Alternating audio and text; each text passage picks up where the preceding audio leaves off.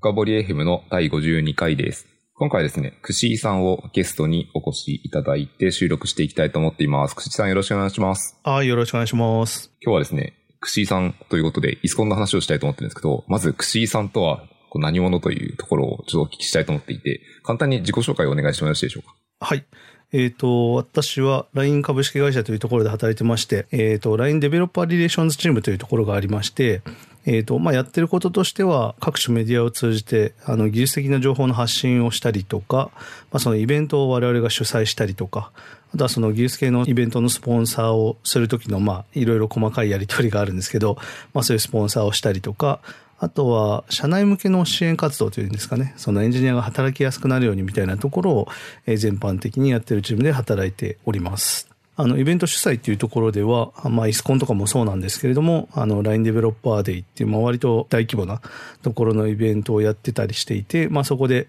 業界貢献であるとか、そういった技術発信みたいなところをやってるというチームになります。で、私自身はですね、エンジニアの経験はなくて、もともとウェブディレクターとして働き始めまして、2000年頃にウェブ業界入ってきて、ウェブディレクターとしてやってたんですけど、もっとエンジニアのサポートというか、そういうエンジニアのためになるような仕事をもっとしていきたいなということで、2008年ぐらいからですね、こういう仕事をやってるという感じです。ありがとうございます。これメモでちょっと一個だけ気になるそのフレーズがあって、エンジニアのためになることを生涯の仕事にしたいと思ってるって書かれていて。お、いいこと言いますね。はい。これはかっこいい。これはどういう思いからこれが来てるんですか？これもともとは、2000年頃に、ウェブ業界入ったんですけど、当時企画会社にいまして、そのウェブディレクターっていう感じで、その外注の、システム会社さんとか、そのデザイン会社にウェブサイトを作る上でいろんなパーツをお願いをしていて、その全体のディレクションみたいなのを自分たちでやってるっていう会社だったんですけど、その時に、オンザイッチっていう会社があって、で、後のライブドアなんですけど、そこのエンジニアと働いた時に、一晩でいろんなものがバーッとできてきて、今考えると、プログラムを組んでいて、それで静的な HTML をバーッと吐き出してるだけではあったんですけど、そういう経験からエンジニアってものすごい社会を変える仕事をしてるなと思ってて、で、当時は結構、エンジニアのポジションというか、給料が低いとかそういう問題もあったりして、もっと素晴らしい仕事をしてる彼らのポジションが社会的に上がっていくような仕事をしたいなと思っていたりして、で、その後、結局縁があってライブドアに入ったんですけど、そこでまたリビルド FM やってる宮川さんとかが当時、CTO みたいなポジションでいらっしゃったりして、エンジニアすごい人にさらにたくさん出会って、彼らのためにもっと自分がしてあげられることないかなっていうのを考えながらやっていって、で、それが結構気に入って10年以上やってるので、これを生涯ずっとやっていきたいなと思ってるっていう感じですね。なるほど。すごいかっこいいですね。エンジニアの方がかっこよくて、なので、エンジニアにできないところ、エンジニアが、得意不得意ってあるじゃないですか。ありますね。岩瀬さんは多分結構いろんなものが得意なジャンルにいらっしゃると思うんですけど、ガチガチのエンジニアって本当にコード書くとか、そのプロダクト作るっていうところに特化していて、他の、例えばイベントやりたいとか、そういうところって普通に苦手だと思うんですよね。なのでそこら辺は得意な人がやればいいと思っているので、そういうのをやっていきたいっていうところですね。ありがとうございます。じゃあちょっと早速本題の方に領地に移っていきたいと思います。今日はですね、冒頭に話した通りで、ISUCON っていうものを話をしたいと思ってるんですよね。ISUCON。実はISUCON、もともとこの深堀 FM で一回撮ってるんですね。社内ISUCONっていうテーマで、古川さん、ノード JS の会長の古川さん。はい。ありがとうございます。めちゃめちゃ手厚く紹介してくれてて、すごいありがたいなと思って。ありがとうございます。いや、とても面白いイベントはやっぱ拾いたいなと思いつつ、くしーさんはその、社内ISUCONではなくて、いわゆる本家というか公式というか、一番世の中全般でやられているものISUCONをゼロから最初から立ち上げからそうですね。参画しているメンバーということなので、その辺の話をしていきたいと思います。で、ただ一方で、今回から初めてISUCONを知るっていうリスナーの方もいらっしゃると思うので、まず簡単にISUCONとは何かっていうのを聞いてもいいですか？はい。そうですね。今日そもそも何しに来たかっていうと、そのISUCONの宣伝っていうのはあるんですけど、もう一つ大きなテーマとして、これからISUCONに参加しようかなって思ってる人たちに対して、ISUCON怖くないよ。引かないでねみたいなところを一番伝えたいなと思っています。で、なんで引いてるかっていうと、結構その話題になるイベントにもなってきてるんですけど、それをパッと切り取った時におじさんたちがわーわー言ってて怖いみたいな、そういうニュアンスってあったら嫌だなと思って、僕はもうずっとこれ11回目なんですね、今年で。なのでずっとやってるので、外からどう思われてるかって正確にはちょっとイメージしにくい感じになってしまってるんですけど、怖くはないよっていうことをまあ今日は伝えたいというところです。で、そのイスコン何かっていうと、いい感じにスピードアップコンテストっていうやつの略でして、ふざけてるわけではなくて、パフォーマンスチューニングコンテストなんですけども、まあ例えばブログとか、そのチケット予約みたいな、まあウェブアプリケーションがあって、まあそれが重たい状態で渡されて、まあ8時間で高速化して、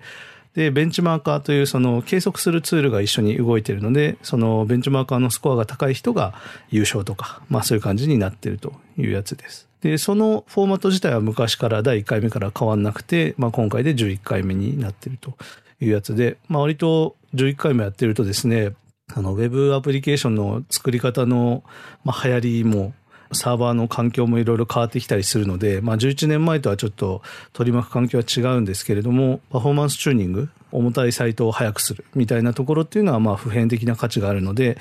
かなり今も注目されているのかなというイベントになってます。ありがとうございます。そうですね。これシンプルに言うと、いかにウェブアプリケーションが速くなるかを競いまくってるってことですよね。そうです。わかりやすいですね。そのウェブエンジニアの大きな仕事の一つかなっていう気はします。これやっぱメモでちょっとまた面白いのがあって、エンジニアの人生を変えてきたらしいって書かれてる。これは何ですか？これはですね、ISUCONというイベントをやった時に、やっぱりこれもともと始めたのは田子森さんという方が、こういうことやりたいんだけどっていうのを、エンジニアの方がですね、言ってくれて、じゃあできるようになんとかしましょうっていうのが僕らがやる役割なんですけど、例えばお金を持ってきたりとか、そのサーバーをかき集めたりとか、イベントをそもそも告知する準備をしたりとか、イベント自体をやったりっていうのは僕らがやるんですけど、その高森さんがやりたかったのは、他にもパフォーマンスチューニングコンテストっていろいろあるんですけど、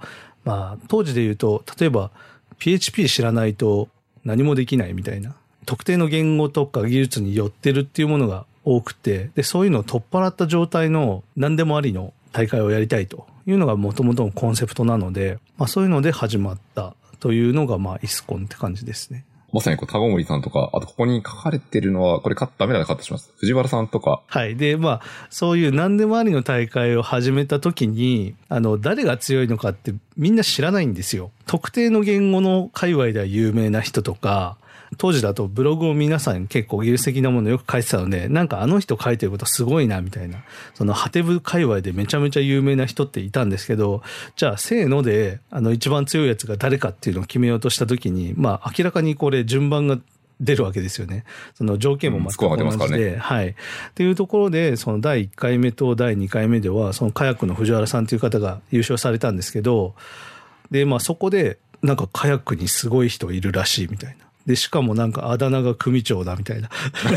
キャラ立ってるみたいな感じのがあったりして、で、あとはちょうどたまたまタイミング的に、私、パールのカンファレンスのYapCエイジアっていうのも担当してたんですけど、私が担当してる時に藤原さんがベストスピーカーを取った時があって、で、それがちょうどISUCON1の優勝とYapCエイジアの優勝が重なって、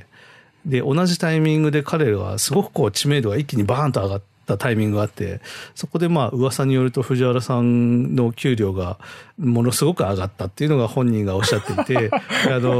串井さんが主催するイベントのおかげですみたいな感じですごいお世話になりましたみたいなことを言われて、僕はイベントやっただけなんで、いやいや別にみたいな感じだったんですけど、そういうなんていうんですかね、スターを作るというわけじゃないですけど、今までそんなに目立ってなかった人がこうやって実力で世の中に認知されるみたいなことが増えたっていうことがあったりとか、あとはその11回もやってますので、結構歴史も長くなってきて、学生で参加したんだけど、今は社会人として働いていて、ISUCONに世話になったので、もうちょっと自分たちも何かしたいみたいな感じで、学生だった皆さんが手伝ってくれたりとかっていうのも結構あって、で学生で優勝したチームなんかはやっぱりかなり注目されていて、社会人として入社する頃にはもう鳴り物入りで入るみたいな状況ができるらしくて、でそういう下駄を履いた状態で入れるから結構いいみたいな話もあるみたいですね。あとはISUCONで出会って一緒にチームを組んで、それがきっかけで結婚したみたいな話も実はあったりして結構いろんな人の人生が変わるきっかけになってるイベントみたいですね。なるほど。あれですね。イスコンのコンが婚活のコンだったっていうやつですね。そうです、そうです。まあ、僕らは本当にそんなことは意識せずに普通にパフォーマンスチューニングコンテストとして、粛々と盛り上がるようにやってるだけではあるんですが、まあそういういろんなストーリーが生まれているというのがイスコンらしいですね。まあ、なんていうんですかね、チームで一緒にやるので、もうものすごく濃密な時間を過ごすので、まあそこでね、こう、会うっていうのも、まあそれはそれでありだとはもちろん思うんですけど。了解です。ありがとうございます。じゃあ、ここまでのところで、まあ、イスコンとはみたいな話が聞けてきたので、少しこのイスコンの歴史に出てきた昔話を含めてちょっと話をしていきたいと思っています。イスコンって、第1回からどんな感じで進んでいったんですか？初回は、その、タゴモリさんという人が、こういうのやりたいんだけど、で、どうやらサーバーも余ってるらしい。余ってるわけじゃなくて、実は本番投入する前のサーバーが、待機してる状態で使ってもいいよっていう感じ、まあ、100台ぐらいあったんですよね。なのでそれを使っていいよっていう話はあったので、やりたいことをウィキまとめといてください。あと私がイベントにするんでみたいな感じで、私がイスコンでやってることっていうのは、まあそのイベントを作るみたいなところなんですけど、何がしたいかをまとめてもらって、じゃあプロモーションはこうしましょうと。こういうサイトが必要ですね。こういうコミュニケーションチャンネル必要ですね。じゃあお金はこれぐらいが必要で、まあ会場が必要なので、で、まあ会場ここら辺にしましょうみたいなとかを私が決めて。っていうので、初回は、先着順だったんですよ。で、これは今も変わらないフォーマットなんですけど、基本は2人か3人のチームで出てもらって、会場のキャパシティの問題があったので、先着10チームだったかな？なんかそういう感じでかなり小規模というか、それぐらいでやったはずですね。なので、最初は予選というのはなくて、まあ、いきなり応募してきて、はい、どうぞ、みたいな感じでやってたと。まあ、いろんなこう変遷を経て、まあ、一人でも参加できるように今はなってるんですけど、基本はチームで出てくださいねっていうイベントになってます。最初は47人参加なので、今思うと小規模でやっていたんですけど、まあ、その時でもかなり高いレベルで、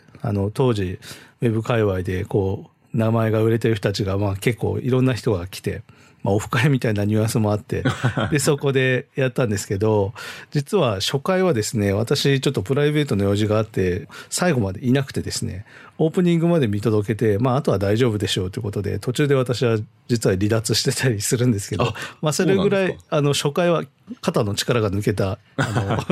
ちょっとコミュニティとしては小さい規模のイベントだったっていう感じですね。なるほど。最初は結構カジュアルなイベントだったんです。そうです、そうです。はい。で、まあ、第2回目も割と小規模で、まあ、68人ぐらい参加したので、まあ、これもまあ、小規模ではあったんですけど、イスコン3からですね、まあ、ちょっと大規模になってきて、210人ぐらい参加するようになって。いきなり増えましたね。そうなんですよ。これはやっぱり、まあ、ブログとかで、こういうイベントだったよ。で、こういう面白い問題があって、で、その問題も公開したので、で、そこでみんなこう面白さに徐々に気づき始めて、っていうので、イスコン3からこうパーンと予選を導入するようになって、っていう感じで、まあ参加者も増えてきたっていうところですね。イスコン4でもういきなり500人を超えるんですね、さらに。そうですね、参加者はもうイスコン4でいきなり500人超えて、すごいなっていう感じでしたね。もうずっとその後はイスコン9、イスコン9までずっと増え続けてるんですね。そうですね。で、イスコン9の段階で一旦ちょっと、まあ、1560人になったんですけど、ドタキャンも多くて、あ、そうなんですか。はい。もうちょっとこう、なんていうんですかね、モチベーション高く参加してくれる人にこそ参加してほしいなっていうところがあって、イスコン10では先着順にさせてもらったっていうところがありますね。なのでちょっと人数も減って1200人ぐらいまで、あえて減ってるっていう感じですね。なるほど。確かにこれちょっと運営の裏側を想定すると、結構環境準備大変ですからね。そうなんですね。これ、やっぱりチーム数が問題で、参加人数って実はあんまり問題じゃなくて、参加チーム数が多いと、それだけサポートするべき対象っていうのが増えてくるのと、あとはまあちょっと名前が売れてくると、いわゆる初心者的な方も増えてくるので、そのサポートする範囲がちょっと広くなってしまうんですね。例えばそのサーバーに入れないっていうのも、まあいろんな状況あるんですけど、ものすごく初歩的なところでつまずいているところがあったりとかして、でそこのサポートするのもなかなか大変という状況もあるので、参加チーム数は実は割と制限したいというか、その上限はちょっと決めたいなっていうのは運営的にはあったりしますね。なるほど。ありがとうございます。まあ、裾野が広がるのはいいことですけど、これはどっちもあり得る話ですね。これちょっとあえて聞いてみたいんですけど、その最後はやっぱ少し人数を絞ったのはあるんですけど、めちゃくちゃ増加率すごいじゃないですか。人はなんでこんなにイスコンに注目してしまうのかっていう。これまあいくつか理由はあると思うんですけど、やっぱり過去問題。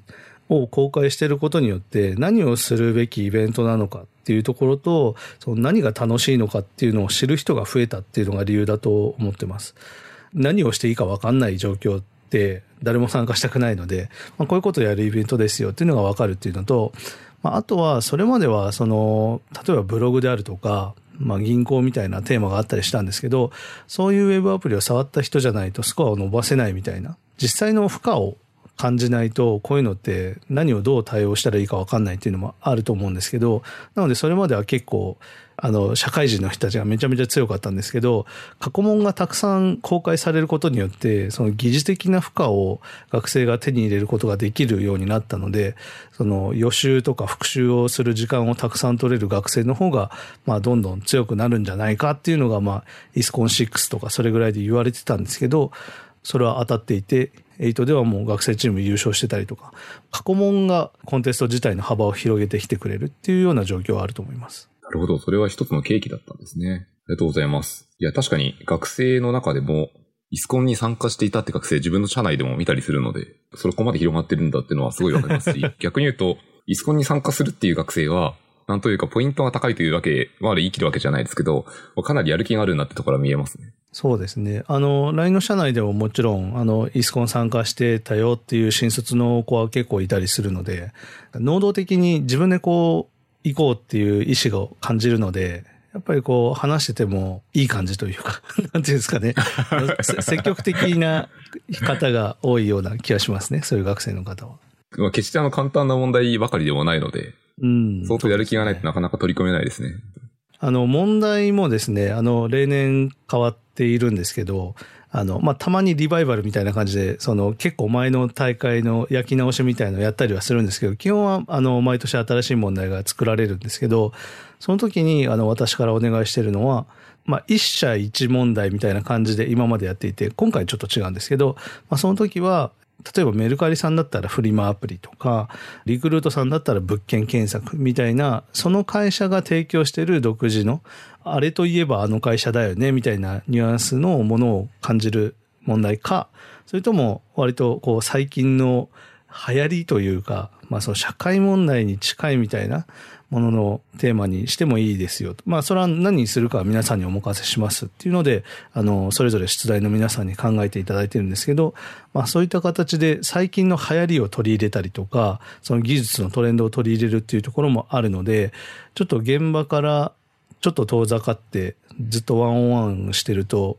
いきなり問題は解けないかなみたいな状況にはなるかもしれないですね。確かにそうですよね。しかも技術的にも、例えばレストとかは結構前からある技術なので、そこを勉強してる人は非常に多いかもしれないですけど、もしかしたら将来的には、グラフ QL 出るかわかんないですけど、そういうものとか、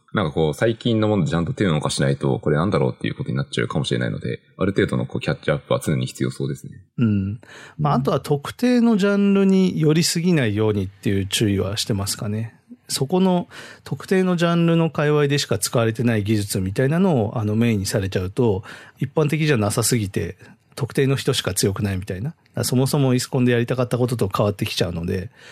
ISUCONらしい問題っていうのがすごく出題側は意識を毎年していて、毎年出題していただくチームって変わるんですけど、会社さんって変わるんですけど、ISUCONらしい問題を作るっていうことは毎年会社が変わっても皆さん同じように言いますね。これこそがISUCONらしさでしょっていうのはそれぞれ哲学があるんですけど、共通認識でいう哲学ってISUCONらしさってどういうものがあるんですか？どういうものなんでしょうね。私が直接コードをかけるわけでもないので、技術にめちゃめちゃ明るいわけでもないんですけど、やっぱりベーシックなというか、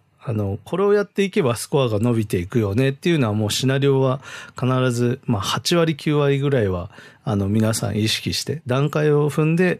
ちょっとずつスコアが上がっていくとか、そのブレイクスルーがあるとかっていうのを意識されてるみたいですね。なるほど。じゃあちゃんとログを解析してボトルネックを見つけ出して、やるべきことをやればスコアが上がるっていうのは一つのISUCONらしさってことですね。確かにこれ現実でも全く一緒ですからね。この間記事で、とあるサイトさんがめちゃめちゃ大変なことになっちゃって、コロナ禍になって、その EC のサイトの需要が高まってしまって、一気にアクセスが来てしまったっていうのがあったらしいんですけど、イスコンみたいだねって言いながら対応されてたそうであ、イスコンってそういうなんかこう素振りみたいな要素もあるんだなと思ってちょっとニコッとしながら記事をシェアしてしまいましたいいですね、ありがとうございます。じゃあちょっとですね、この先は少し話の毛色を変えてみて、串井さんこう10回以上もうイスコンにも携わってきていて、エンジニアの教員系のイベントの大変さみたいなものはいろいろ見てきていると思っているんですね。きっとこの先こうポッドキャストを聞いてるリスナーの方もイベントを主催する方は結構増えてくると思っていて、イスコンやっててこの辺めちゃくちゃ大変でしたとか、こう運営アンチパターンみたいなものっていうのはあると思うんですけど、そういうのを聞いてもいいですか？どういうものがありました？まあ、そもそも結構イベント運営に慣れてしまっているので、私が。なのでどういうふうに組み立てていって、どういう順番でやればその失敗しないか、まあ、成功はまた違うんですけど、どうやれば失敗しないかっていうのは身についているので、あまりこうイスコンならではっていうところで言うと、まあ、全体はそんなに苦労してないですと。大変なのはやっぱり出題してくれる人を探すところ、これがすごく大変で、やっぱりその仕事としてやっていただけませんかっていうところと、各社のスターエンジニア級の方をやっぱり 2,3 ヶ月拘束することになるので、結構交渉は大変なんですね。なのでここが実は大変で、でかつ1社だけじゃなくて2社3社お声掛けするので、ここが結構大変で、年始ぐらいですね、1月2月ぐらいは割とここが僕的には一番イスコン運営で、大変なところかなというところで、まああとは全然楽しいことばっかりなので、僕的にはガチガチの仕事としてやるわけじゃないので、やっぱりエンジニアに楽しんで参加してほしいので、じゃあ自分たちも楽しまないと嘘だよねと思ってるので、そのいろんな企画をやるようにしてるんですけど、例えばオープニングの動画を作ったりとか、あとはその問題説明の動画を作ったり、まあいろいろやってるんですけど、今までは結構出題者の方にお願いをしてたんですけど、最近は運営側で作るようにしていて、去年で言うと参加者募集開始したよっていう動画を公開したらすごく話題になったんですけど、まあそういうのをあったら面白いかもねみたいな感じでちょっと気軽に始めてみたら、出来上がったものがめちゃめちゃ面白くなってしまってそう、世界観を見事にこう表してくれるような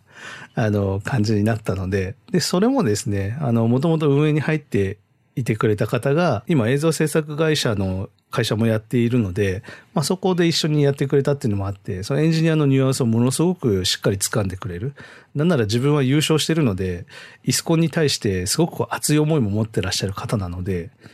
白金動物園のロージーさんという方なんですけど、その方が映像系はプロデューサーとして入っていただいているので、すごくしっくりくるというか、バチッとはまるものができたので、今まであんまり思ってなかったことができるような状況にはなってきてるかなっていう気はしますね。ロージーさんはベンチマークを前回実装された方ですか？あ、そうですね。イスカンダルはきっと使うと社内イスコンとも非常に開催しやすいと思うので、リンク貼っときます。はい、ありがとうございます。やっぱりベンチマーカーといえばイスコンマニアというか、イスコンプロというかすごく愛情を注いでいただいてる皆さんがいらっしゃって、僕の中ではトップ3がいて、片津井さんって最近 PR タイムスの CTO になった方と、あとはロージーさんと、あともう一人メタンさんってクラブのエンジニアの方がいるんですけど、まあ彼ら、まああと松尾さんとか、すごくこうイスコンを愛してくれて、イスコンに言いたいことがありすぎる方たちがいるんですけど、まあそういう方たちにもいろいろご協力をいただいて、まあイスコンもいろんなことができるようになった。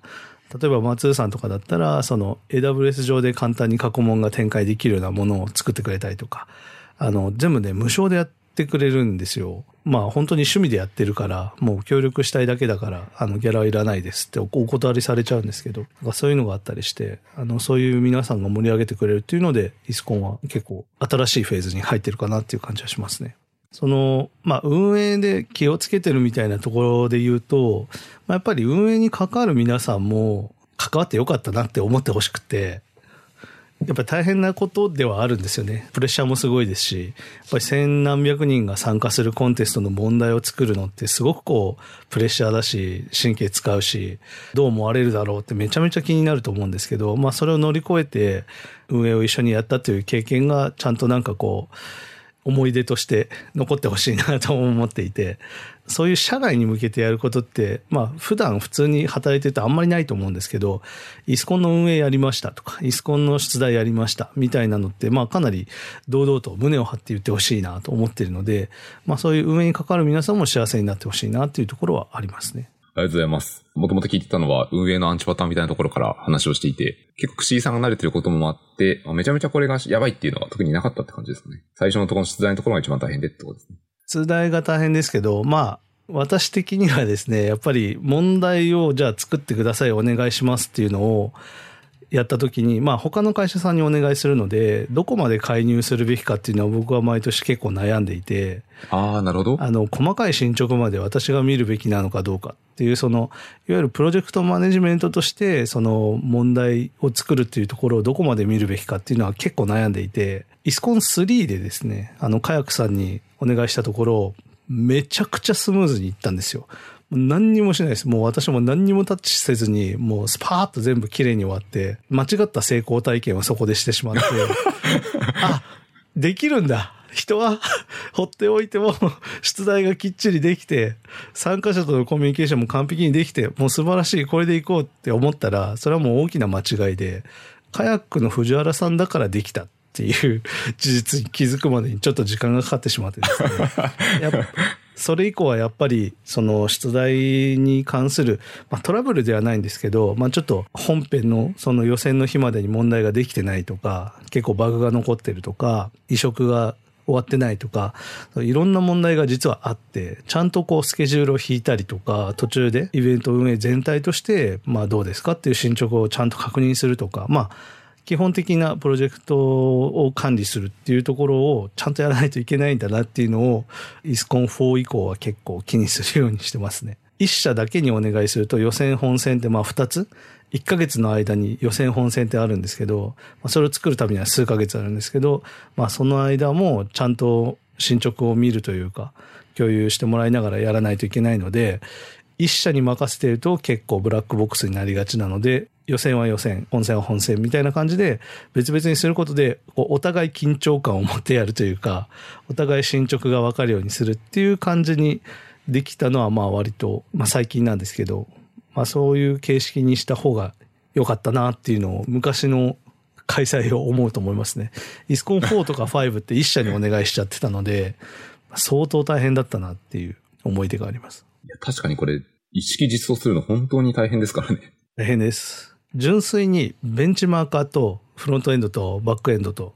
まあ比率はそれぞれ違うんですけど、まあ主にそういう別々のものを実装しないといけないので、それを一人が実装してたりするんですね、過去の問題においては。なのでまあそれは無理だよなみたいな感じが今思うとあるって感じですね。しかもイスコンに集中する時間を各社確保いただけるとはいえ、そういう人って結構差し込みで、いやちょっと困ってるんだけど助けてみたいな。そうなんですよ。しかもやっぱり同じ会社の中でも出題する人と参加する人っているので、出題する人は専用のプロジェクトルームを与えられたりするらしいんですよ。なので結構孤独になりがちというか、一人で黙々と作るみたいな状況になることがあるらしいので、やっぱりそうならないように運営的にはこれってどうなってますかとか、こういうふうにしたらどうですかみたいな話はちょっと、まあ私自身は技術的な細かいところは分かんないので、そこが話せる人をアサインするとか連れてくるとか、なんかそういうことを意識してやるようにはしてますね。確かに個人的に社内イスコンやった時も、僕いつも奮闘チャンネルスラックに用意してバリバリ書いてるんですけど、書けなくなるんですよ途中から。これネタバレになるからダメだっていうこと。そうですよね。もどかしさを覚えますね。だから LINE の社内のスラックでも基本はオープンでやるんですよ。もちろんプロジェクトはなんですけど、イスコンに関しては参加する人もいるので、完全にプライベートチャンネルでやるようにしてますね。全てがネタバレになってしまうので。そうですよね。ありがとうございます。思い起こすとやっぱ出題者各社受けてくれるの本当すごいですね。これ委託契約とかでお金が発生するものでもないじゃないですか。そうなんですよ。お金を発生させてしまうとむしろ払えなくなってしまうので、お金以上の価値を感じてくださいっていうふうには私としては説得するしかなくて、なのでまあ普通に発注してしまうと予選の問題作問だけで、まあ普通に人月っぽい感じでカウントしちゃうと、まあ600万からみたいな世界観になってってしまうと思うんですね。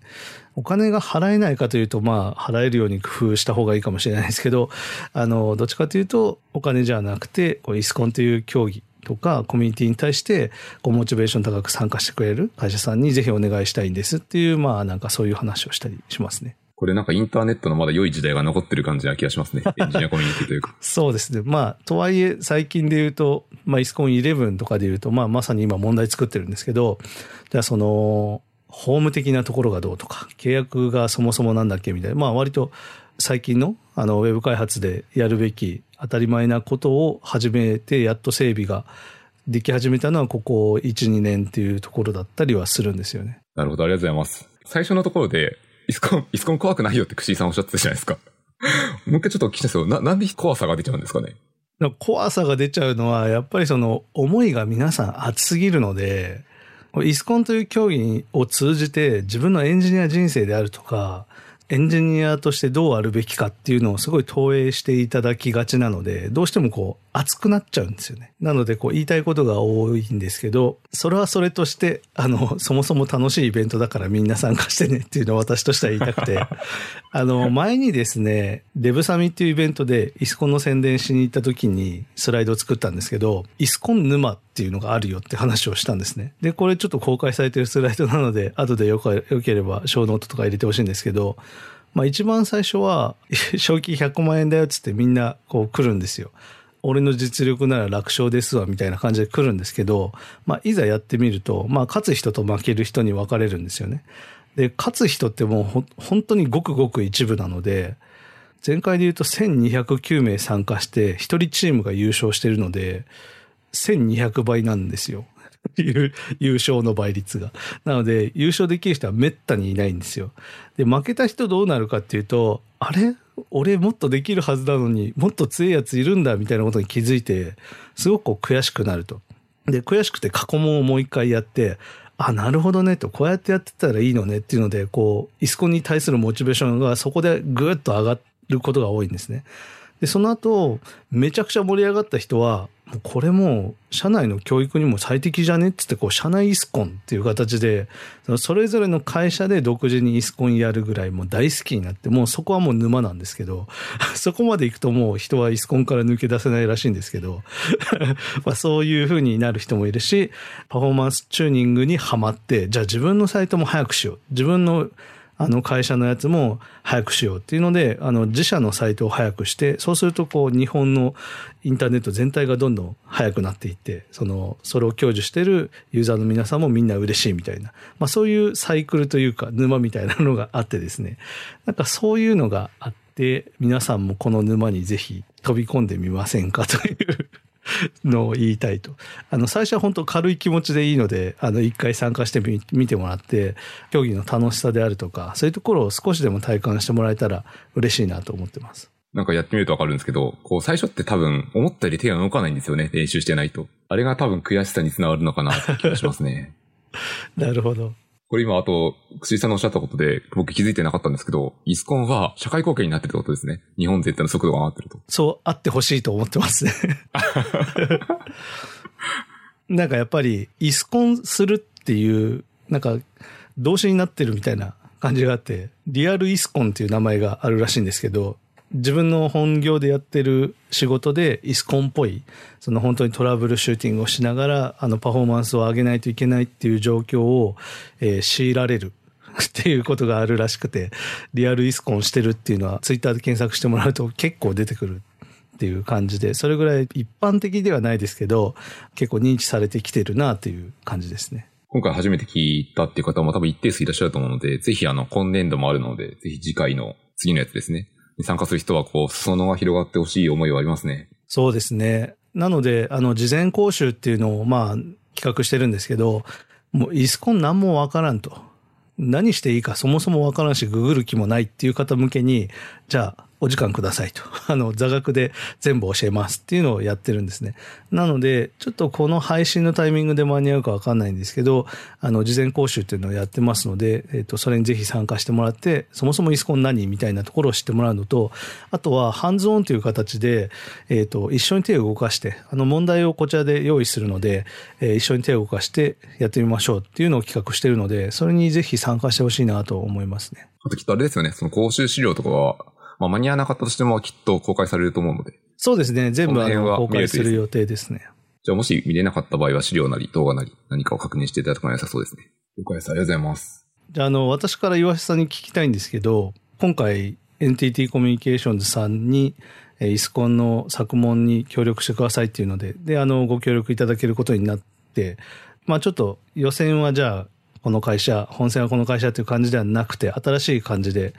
問題作ることになりましたけど、本家の運営に参加してみてどうですかっていうのはぜひ今日お伺いしたかったなと思って。これはですね、2つ気持ちがありますね。まあ、1つに関しては今日串井さんが言っていたことで、ISUCONの出題に参加するっていうこと自体は人生におけるマイルストーンの一つとして価値があるなって思ったんですよね。でこれにご参加していただけるっていうのは、まあ、僕に限らずですけど社内のメンバーにとってもきっとかなり大きなメリットがあるだろう。まあ、もちろん参加企業っていうのは、まあ、なんだろう、宣伝的な意味ももちろんあるっていうのは事実ですけども、まあ、一方でやっぱ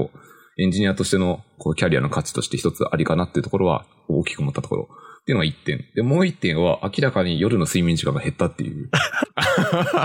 すいませんそれに関してはすいません実装時間というよりプレッシャーですね、どちらかというとやっぱり上に一度入ると